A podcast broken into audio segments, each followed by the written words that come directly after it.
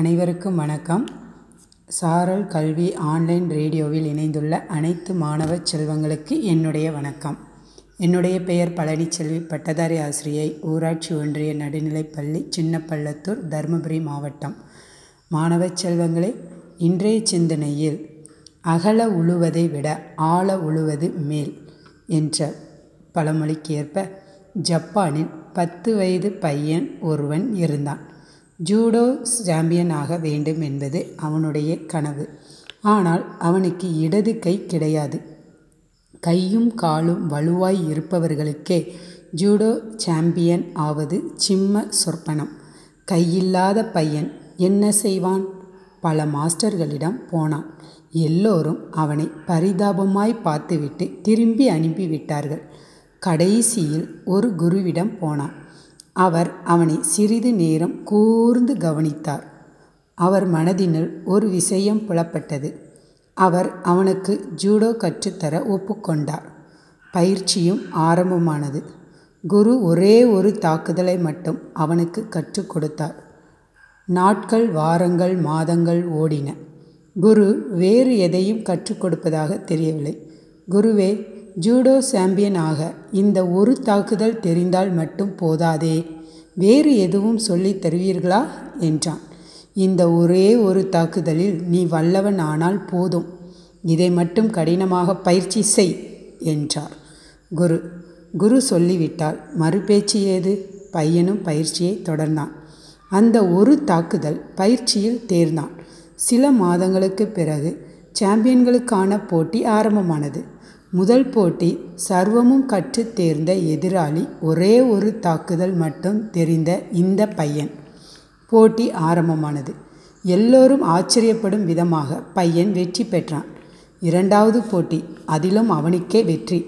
அப்படியே முன்னேறி அரையிறுதி போட்டி வரை வந்தான். அதிலும் கொஞ்சம் போராடி ஜெயித்து விட்டான். கடைசி போட்டி எதிரே இருப்பவன் பலமுறை சாம்பியன் பட்டம் பெற்றவன். ஒரு கை இல்லாத எதிராளியை பார்த்து அவனுக்கு கொஞ்சம் பரிதாபமும் இலக்காரமும் பையன் சளைக்கவில்லை. போட்டி ஆரம்பமானது. முதல் சுற்றில் பையனை அடித்து வீழ்த்தினான். பையனின் நிலையை கண்டு பார்வையாளருக்கு அதிர்ச்சி. போட்டியை நிறுத்திவிடலாமா? என்கின்றனர். போட்டி நடத்துபவர்கள் வேண்டாம். பையன் சண்டையிடட்டும் என்கிறார் குரு. இந்த பையனோடு போரிட இனிமேல் பாதுகாப்பு கவசம் தேவையில்லை என எதிராளி அலட்சியமாய் வந்து இறங்கினான். பையன் தனக்கு தெரிந்த அந்த ஒரே தாக்குதலை பலமாய் நிகழ்த்தினான். எதிராளி வீழ்ந்தான்.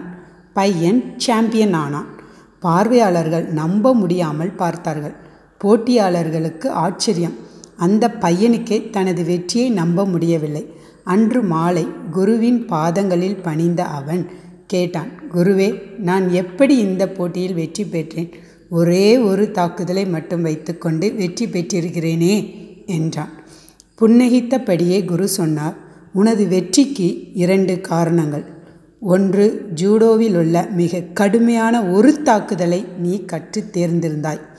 இரண்டாவது இந்த தாக்குதலை தடுக்க வேண்டுமானால் எதிராளிக்கு ஒரே ஒரு வழிதான் உண்டு. உனது இடது கையை பிடிக்க வேண்டும். உனக்கு தான் இடது கை கிடையாதே. உன்னுடைய இந்த பலவீனம் தான் உன்னை பலமானதாய் மாறி உன்னை சாம்பியன் ஆக்கியிருக்கிறது. குரு சொல்ல சொல்ல பையன் வியந்தான். தனது பலவீனமே பலமாய் மாறிய அதிசயத்தை நினைத்து நினைத்து ஆனந்தம் அடைந்தான். நமது மனம் திறமைகளின் கடல். அதில் முத்தெடுப்பதும் நத்தை எடுப்பதும் மூச்சடக்கி நாம் மூழ்குவதை பொறுத்தது. ஒவ்வொரு மனிதனுக்கும் வாழ்க்கை தனித்தனி திறமையை கொடுத்திருக்கிறது. நமது திறமை பலம் எதில் என கண்டறிந்து அதில் வித்தகன் ஆகுங்கள். வெற்றி நிச்சயம். பொறுமையை விட மேலான தவமும் இல்லை. திருப்பதியை விட மேலான இன்பமும் இல்லை. இரக்கத்தை விட உயர்ந்த அறமும் இல்லை. மன்னித்தலை விட ஆற்றல் மிக்க ஆயுதமும் இல்லை.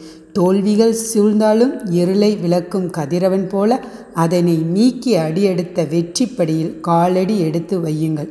முடியும் வரை அல்ல உங்கள் இலக்கினை அடையும் வரை. இந்த விடியல் உங்களுக்கும் தான் மாணவர்களே. நீங்களும் உங்கள் இலக்கினை அடையும் வரை முன்னேறுங்கள் என கூறி விடைபெறுகிறேன். நன்றி வணக்கம்.